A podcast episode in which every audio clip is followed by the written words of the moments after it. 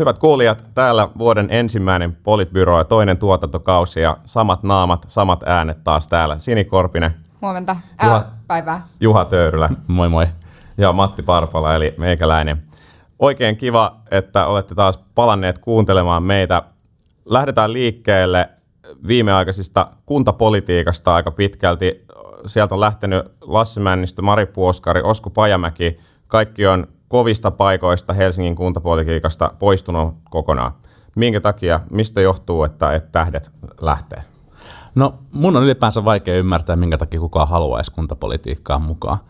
Et miettii sitä hommaa, se valtava määrä työtä, Mari Puoskari arvioi jossain, että, että ainakin 20 tuntia viikossa käyttää, käyttää helposti tuohon hommaan. Useimmat ei saa juuri mitään erikoisia, erikoisia palkkioita, neljän vuoden välein hommaan, hommaan katkolla – ehkä se on sitten se niin jatkuva kiitos ja kannustus, mikä kansalaisilta tulee, mikä auttaa jaksamaan. Se, se on varmaan näin. Uh, ilmeisesti niin kuin Puoskarin tapauksessa, ja en tiedä kuinka paljon Männistön tapauksessa, mutta ainakin Puoskari on itse siis sanonut ääneen, että osittaa hänen niin kuin työnsä, ja hän haluaa tavallaan varmistaa sen, että hän, hänen tavallaan tämmöinen niin kuin, uh, objekti, objektiivisuutensa tai tavallaan niin kuin kykynsä tehdä päätöksiä ei niin kuin vaarannu ikään kuin töistä johtuen. Uh, se on sinänsä voi niin kuin miettiä tavallaan sitä, että onko todella niin, että tässä yhteiskunnassa on joitakin työpaikkoja, joilta ei ole enää ok olla kuntapolitiikassa tai päättämässä mukana, mikä on sitten tavallaan mun mielestä toinen, toinen keskusteluaihe. Mutta että ehkä, ehkä ylipäätään niin kuin mä jotenkin kiinnitin huomiota siis siihen, että jotkut vanhemman, vanhemman linjan kuntapoliitikot olivat kommentoineet, että tämä on jotenkin tällainen hälyttävä uusi tendenssi, jossa nuoret ihmiset tulevat vain hakemaan kannuksia hyväpalkkaisiin töihin politiikasta, viitaten vaikkapa niin kuin Lasse Männistön meininkiin, niin Männistö itse toki reteästi vastasi, että hän oli kova palkkaissa töissä jo ennen, ennen kuntapolitiikkaa, että ei siinä sinänsä mitään, mutta näin, voi, näin varmasti onkin, mutta että sitten musta tavallaan se on outo ajatus, että ikään kuin politiikan pitäisi olla ylipäätään semmoinen paikka, minne sä menet ja olet 20 vuotta. Niin. Mm, niin. Etkä hyödy sitten millään tavalla. Mut, niin. Mutta kaikilla näillä äh, henkilöillä oli tietysti omat ja vähän erilaiset syyt, mutta onko se vaan sattumaa, että ne kaikki lähti yhtä aikaa vai onko tässä meidän ajassa tai jotainkin tässä poliittisessa tilanteessa jotain sellaista, mikä sai tämän aikaan?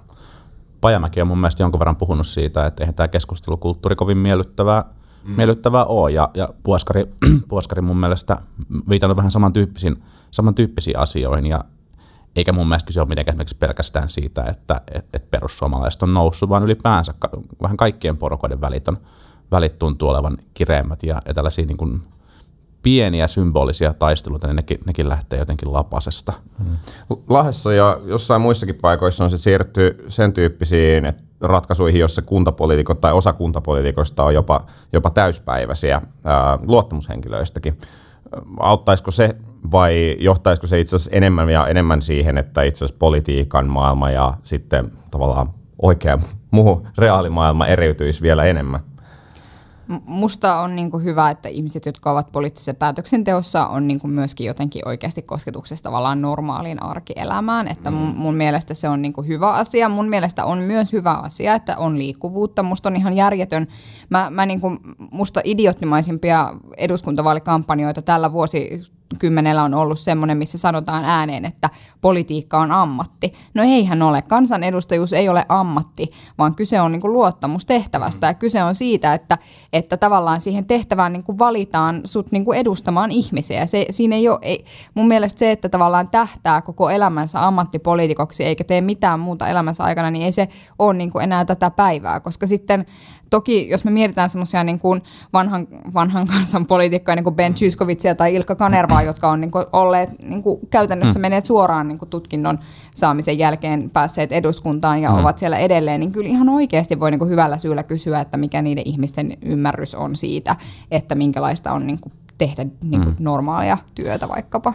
Tämä on totta, mutta mun mielestä me tarvitaan molempia, koska sitten myös sellaisilla niin kuin pitkän linjan senaattoreilla on oma arvonsa. Siihen on kertynyt sen, sen tyyppinen – kokemus ja, ja osaaminen, josta on hyötyä, mutta myös sen tyyppinen asema, että et, et uskalletaan haastaa myös sitä omaa porukkaa, myös oman porukan, porukan johtajia, jos siellä ollaan vaan se, ollaan vaan se lyhyt, lyhyt aika pari kautta, niin, niin, niin silloin ehkä, ehkä me myös menetetään jotain. Mutta mä oon ihan samaa mieltä, mä jaan tämän huolen myös siitä, että sit se kosketus siihen, kosketus siihen, miten suomalaiset oikeasti elää, niin kyllä se pääsee, kyllä se pääsee varsinkin tuolla Arkadianmäellä hukkumaan ja, ja sellaisia, sellaisia rakenteita ja prosesseja ei, ei kannata, tai sellaista kulttuuria ei kannata kaupunginvaltuuston rakentaa. Niin, se riippuu ehkä sitten vähän, tai, tai onhan politiikka nyt siinä määrin tietysti ammatti, että kyllä siinä ammatti, ammattitaitoa tarvitaan, että pystyy vaikuttamaan ja pystyy rakentamaan verkostoja ja niin edelleen. Ehkä se on sitä aika yksilökohtaista, että pystyykö aktiivisesti kehittämään sitä omaa ymmärrystä, että mitä maailmassa tapahtuu, missä tiede menee ja niin edelleen, ettei tavallaan jää siihen niin poliittiseen kuplaan. Mua ehkä huolestuttaa niin kuin vaikka sanotaan tämän sote-uudistuksen osalta se, mistä vaikkapa Vapaavuori kirjoitti tässä taanoin, että kun markkinoita ollaan avaamassa, niin onko riittävää ymmärrystä siitä, että miten markkinat oikeasti toimii. Et nyt jos katsoo meidän kabinettia tällä hetkellä, okei, okay, kokoomuksesta itse asiassa on aika vähän on siellä kokemusta niin kuin liike-elämässä toimimisesta. No keskustapuolella sitten taas liike-elämästä toimimisesta niin kuin osaamista kyllä on, mutta sitten taas se poliittinen osaaminen, niin kuin nähdään ja keskustellaan tänään, tänäänkin, niin on, on sit tuntuu olevan aika hakusessa. Et en tiedä oikein, mikä olisi se niin kuin oikea optimaalinen yhdistelmä. Mutta jos mä vielä palaisin niihin kolmeen ihmiseen, joista tämä keskustelu lähti, eli Puoskarin, Männistöön ja Pajamäkeen, niin, niin jos miettii Puoskarin niin kuin, ura en sillä tavalla seurannut, en tiedä minkälainen ääni hän on ikään kuin puolueensa sisällä ollut, mutta jos niin kuin, miettii vaikka niin kuin Männistöä ja Pajamäkeä, niin siinä on kaksi ihmistä, jotka on tietyllä tavalla paljon puhuneet niin kuin erilaisten ja uudenlaisten ää, toimintatapojen ja, ja, ja jotenkin niin kuin Pajamäki ehkä herätellyt tavallaan tämmöistä sukupolvien välisen oikeudenmukaisuuteen liittyvää keskustelua ja muuta sellaista ja katsotaan, että mitä mitä heille on tavallaan käynyt niin kuin tässä poliittisessa keskustelussa, niin esimerkiksi mm. Pajamäki oli pitkään omassa puolueessaan, niin kuin, että okei, kyllähän Helsingissä on ollut tavallaan kova nimi, mutta et sitten en mä, mun on vaikea nähdä, että hän olisi puolueensa sisällä esimerkiksi pystynyt hirveästi herättelemään keskustelua, että jotenkin mua, niin kuin, niin kuin pala, jos mä palaan vielä siihen, mitä Juha sanoi aikaisemmin, että jotenkin näitä pitkän linjan poliitikkoja tarvitaan, että ne voi niin kuin herätellä ja jotenkin kyseenalaistaa, niin mä oon pikemminkin nähnyt niin kuin sellaista tendenssiä, että jotenkin kun on niitä pitkän linjan poliitikkoja, niin ne, ei niin kuin, ne niin kuin pelkää päästää irti siitä omasta asemasta, joten ne niin kuin tavallaan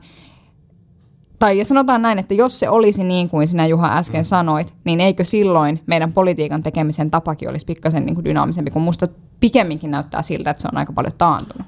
Joo, ehkä tarkennan sen verran, että mun mielestä se antaa mahdollisuuden sen tyyppiseen asemaan. Ehkä, ehkä viittasi just niin kuin vapaavuoden kaltaisiin, kaltaisiin niin kuin, äh, kommentaattoreihin tai Pertti Salolaiseen, tämän tyyppisiin hahmoihin, jotka uskaltaa olla se, olla se ääni, kun se asema on jo niin, niin taattu. Sitten on, sit on siinä välissä on totta kai iso joukko ihmiset, jotka haluaa ammattipolitikoiksi ja, ja pyrkii pitämään asemastaan kiinni ja, ja ne, ne varoo ja, ja hakee, sitä, hakee sitä keskitetä. Mä vielä mietin yhtä aspektia tästä, tästä tota, Vajamäen, Poskarin ja, ja Männistön keisistä. Onko niin onko esteellisyydestä ja jäävyydestä tullut meille jotenkin hankala asia käsitellä ja ymmärtää?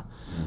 Männistöstä kerrottiin, kerrottiin sitä tarinaa, että, aina kun joku mainitsikin sanan sote, niin hän suunnilleen hyppäsi ikkunasta, ikkunasta ulos ja jätti, jätti ihmiset keskustelemaan ollessaan siis, ollessaan siis kaupungintalolla päättämässä, päättämässä ja keskustelemassa kaupungin, kaupungin asioista. Kyllä mulla jotenkin niin kuin, kyllä mä pikkusen niin kuin symppasin Männistön Lasseen tässä, että, että kuinka paljon niin kuin lokaa tuli niskaan siitä, että hän sattui olemaan töissä yksityisessä terveydenhuoltoyrityksessä ja, ja sitten jäävää itsensä päätöksenteosta ja silti ajatellaan, että tässä on jotain ongelmaa. Mun puolesta voi aivan hyvin kritisoida sitä, sitä bisnestä ja liiketoimintaa, missä hän on mukana, jos näin haluaa, haluaa niin jostain syystä tehdä. Mutta sitten jos ihminen, ihminen oikeasti jäävää, jäävää itse eikä osallistu päätöksentekoon aihetta koskien, niin, niin kyllä se pitäisi olla ihan ok. Mm.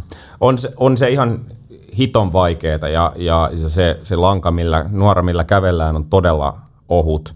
Ja jos ajattelee, että yhteiskunnassa on ehkä vähän semmoistakin tendenssiä, että, julkinen sektori yhä vähemmän ehkä tuottaa kaikkia palveluita itse, että se kyllä vastaa edelleen rahoituksesta ja regulaatiosta, mutta palvelun tuotannossa vähäisemmässä roolissa.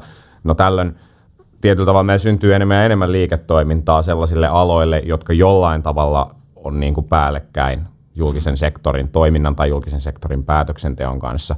No sitten päästään takaisin tähän kysymykseen, että – olisi jo hyvä, että politiikassa olisi ihmisiä, jotka olisi reaalimaailmassa ja liike-elämässä ja muualla kiinni, mutta jos nämä asiat on niin kuin jatkuvasti limittäisiä tai varsinkin jos mennään riittävän korkealle tasolle päätöksenteossa, niin sitä limittäisyyttä tavallaan syntyy koko ajan, että mihin se raja sitten vedetään? Ja ymmärrän sen, että se miltä näyttää, niin niin on, mutta että mitä enemmän asiat alkaa olla limittäin yhteiskunnassa, niin sitä helpommin on rakennettavissa se niin näyttää kuin, kuin, kuin on tyyppinen, tyyppinen skenaario. jotenkin surkuhupasin, surkuhupasin median yritys luoda kohua näistä, näistä kolmesta lähtiästä oli kyllä se, kun Helsingin Sanomat uutisoi, uutisoi isolla otsikolla siitä, että, että Helsingin työväenyhdistyksen johtoon on valittu, valittu demari, kun Osku Pajamäki siirtyy, siirtyy sinne. Se on, jos, jos Helsingin työväenyhdistyksen johto ei enää demaria valita, niin vaikeaksi menee.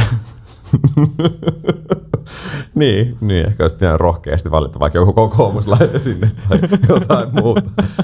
Mutta mut kun nyt tästä jäävyydestä puhutaan, niin en malta olla vaihtamatta aiheiden järjestystä ja kysymättä, että no miten tämä Sipilä sitten asettuu tähän keskusteluun, koska siinä on sama, sama juttu.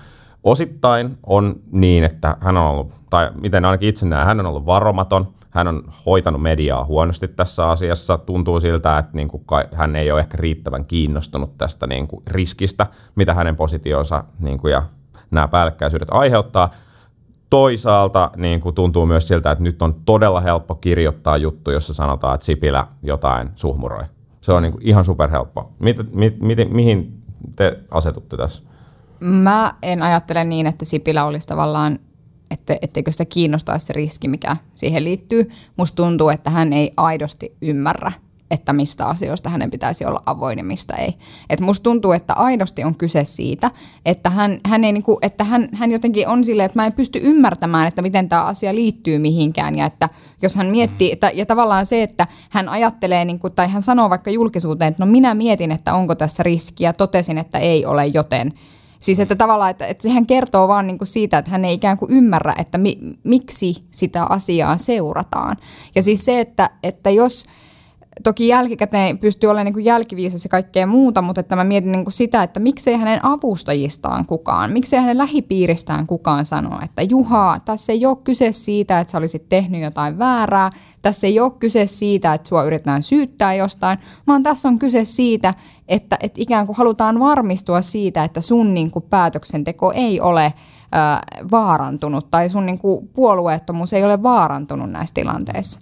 Ja se on, niin kuin, se on niin kuin hänen edukseen, mutta hänellä on aidosti ongelmia ymmärtää sitä. Ja hän ei ole ainoa, jolla on ongelmia ymmärtää sitä, koska se ei ole ihan yksi tai kaksi kepulaista, jotka on tullut mulle selittämään, että – että kyllä tässä tämä professori se ja se sanoi, että ei tässä ole niin kuin mitään ongelmaa. Niin kuin, että, te, että, että tavallaan te niin kuin unohdatte jotenkin, että kun ne mm. pilkkaa niitä ihmisiä, jotka tuolla sanoo, että, että, että, niin, että, että Sipilä on lähtenyt niin kuin maksimoidakseen omaa voittoaan he, he tyyppisesti, että ei kyse ole siitä. Ne pilkkaa niitä ihmisiä, jotka niin kuin kyseenalaistaa, että onko tässä tehty oikein vai ei aika aggressiivista vastareaktiota on tosiaan, tosiaan näkynyt tästä, tästä uutisoinnista. Ja, ja, ja toki jos on, jos on niin, että esimerkiksi nyt sitten Sipilän lapsia ja Sipilän lasten omistamia yritysten työntekijöitä toimittajat on jatkuvalla syötöllä pommittanut, niin ehkä toimittajat voisi pikkusen katsoa peiliä ja miettiä, että mistä tässä asiassa itse asiassa lopulta on kyse. Mutta, mutta mun mielestä on kummallista, mitä me ollaan nyt yhtäkkiä päädytty keskustelemaan siitä, että onko Juha Sipilä hyvä mies vai ei. Eihän esteellisyydessä ja jäävyydessä ole kyse siitä henkilön moraalista, vaan siitä, että, että järjestelmä takaa sen, että riippumatta henkilön moraalista – asiat menee oikein yhdenvertaisesti ja, ja oikeudenmukaisesti. Ja, ja nyt on, on varmaan niin, että tämä viennin edistämismatka, mistä tässä vi, niin kuin viikon, aikana, viikon aikana meuhkattiin, niin mun on aika vaikea nähdä syytä, että minkä takia ää, pääministerin lasten osin omistama yritys olisi nyt tiputtaa pois siltä, siltä matkalta, jos ne toimintavat ovat olleet sellaisia, että ministeri ei siihen valintaan, valintaan vaikuta, vaan sinne kaikki voi, voi Finprolle itse ilmoittautua ilmoittautua mukaan. Se on sitten, se on sitten mun mielestä Sipilän kabinetin mukaan, että tästä ei älytty kertoa etukäteen. Mm. Yksi virke aiheesta kertovaan tiedotteeseen, niin tätä kohua ei olisi ollut. Näitä kolme neljää päivää negatiivista julkisuutta mm. ei olisi koskaan tullut. Mm. Finprolta taidettiin sanoa, että ne ei tosiaan tiennyt, että tämmöinen yhteys on mm. olemassa Kempolikseen ja Sipilän välillä esimerkiksi. Mutta helpoimmallahan tästä päästäisiin, jos meillä olisi tosiaan niin umpipoliitikkoja, jotka ei olisi koskaan omistanut mitään, eikä, mm. eikä niillä, niillä olisi kavereita, jotka omistaa mitään, mutta se ei varmaan ole mahdollista. Mutta mi- miten tätä niin kuin, miten tässä esteellisyysasiassa, mitä sen osalta voisi tehdä? Mun mielestä on niin yksi ihan sel- no oikeastaan kaksi ihan selkeää asiaa, josta yksi jos on todella niin, että FinPro, joka järjestää näitä viennin edistämismatkoja, ei tiedä, että mitkä yritykset on sellaisia, joilla on joku kytkös niin kuin meidän olemassa oleviin ministereihin, niin se on niin kuin ongelma.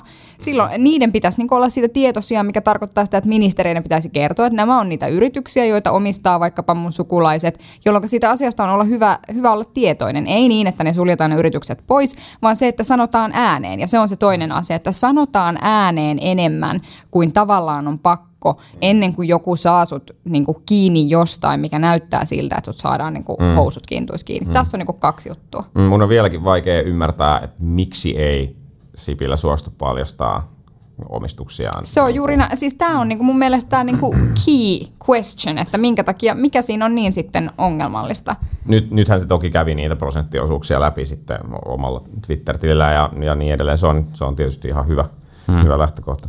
Ja ehkä tähän on vielä tähänkin yhteyteen nyt kuitenkin hyvä sanoa se, että mun on ihan tosi vaikea uskoa, että Sipilä pyrkisi politiikassa mitenkään edistämään omia bisneksiään tai lastensa bisneksiä. Mm. Mun mielestä se ei ole niin ollenkaan kyse siitä, ja ei tässä, tässä kohussakaan ei mun mielestä oikeastaan ei. ole kyse, kyse siitä. Mä luulen, että, että pääministerillä on ihan, sillä on ihan aito poliittinen missio, jonka hän uskoo, että on, on tässä nyt niin kuin isänmaan parhaaksi, ja hän aidosti on on sillä, sillä missiolla. Mutta niin kuin me ollaan puhuttu tämän, tämän pöydän ääressä aikaisemminkin, niin niin me eletään sellaista radikaalia avoimuuden aikaa, että kaikki tulee, kaikki tulee esille, on parempi kertoa vaan itse. Mm. Ja hän ei sitä selvästi halua tehdä mm. edelleenkään. Tai hän, hän epäilee ehkä sitten niin kuin joko epäilee tai ei ehkä ymmärrä sitä motiivia, että miksi näistä asioista Kyllä. kirjoitetaan. Mutta sen mä niinku vielä sanon, että tässä ei ole myöskään kyse niinku tavallaan siitä, että mitä poliitikko itse katsoo niinku aiheelliseksi ja mitä ei. Mm. Mä niinku voin kertoa esimerkkinä, että mun piti erota arviointi- ja avustustoimikunnan puheenjohtajan paikalta sen takia, että mun mieheni meni töihin yhden avustusta nauttivan järjestön piirijärjestöön.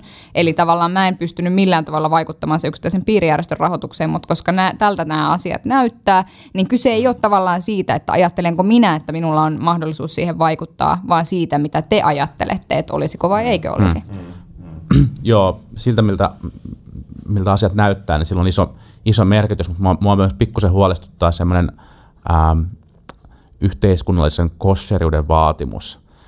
Et jos, jos esteellisyys- ja jäävyyssäädöksiä ei, ei määritellä kovin tarkasti, niin silloin se on veteen piirretty viiva, missä milloinkin menee se, mitä, mikä tulkitaan, tulkitaan ongelmalliseksi suhteeksi, ongelmalliseksi ää, ää, esteellisyydeksi. Mm. Ja, ja silloin se, se saa niin kuin, toisaalta se, saa niin kuin, se on arbitraarinen se raja, mutta se on myös eri ihmisten mielessä erilainen, mikä selkeästi myös niin kuin nyt tässä, tässä tilanteessa on näkynyt.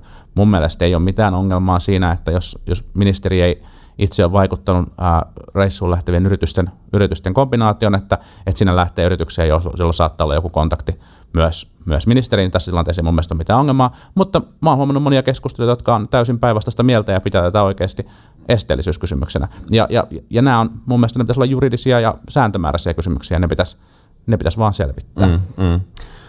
Paketoidaan esteellisyyskeskustelua ja, ja palataan vielä Helsingin kaupunkipolitiikkaan sen verran, että, että vihreät on saanut merkittävää huomiota asettamalla kaksi pormestariehdokasta ja, ja selvästi pormestaripörssi kiihtyy. Mitäs, mitäs tästä tuumataan?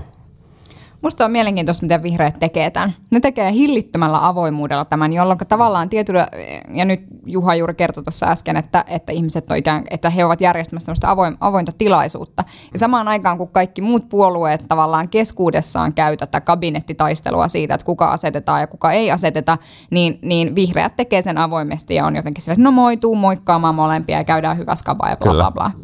Mä, mä uskallan ennustaa, että vihreät saattaa ihan hyvin olla, olla Helsingin suurin, suurin puolue, jos, jos tota, kokoomus ja demarit ei saa nyt jotenkin pakettiansa, pakettiansa kasaan. Mä tiedän, että kokoomuksessa pelätään aika paljon sitä, miten paljon mediatilaa vihreät on saanut, ja, ja demareissa se, se ärsyttää, ja moni kokee sen, kokee sen epäreiluksi, mutta, mutta se on täysin perusteltua. Vihreät tuo nämä asiansa julkisuuteen arvioitaviksi, keskusteltaviksi, ja totta kai ne silloin saa median huomioon ihan mm. ansaitusti. Niin, ne on uutisia. Kyllä. Ne tuottaa uutisia, siitä pisteet himaa, ei siinä mitään. Toki ää, nyt sitten hirveän, tai tavallaan se, se, mikä on, että kokoomus ja demarit pelaa nyt ehkä sitten yhden kortin varassa, että se on sitten saatava se timanttinen pormestariehdokas, jotta tämä tavallaan vihreiden etumatka saadaan tietyllä tavalla, media, mediapelinäkökulmasta etumatka saadaan kurottua kyllä, kiinni. Kyllä.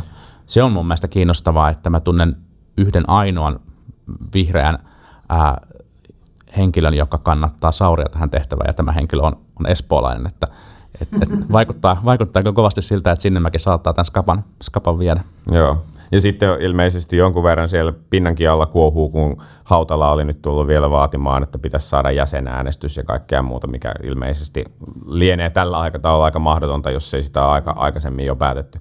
Mutta jännä nähdä.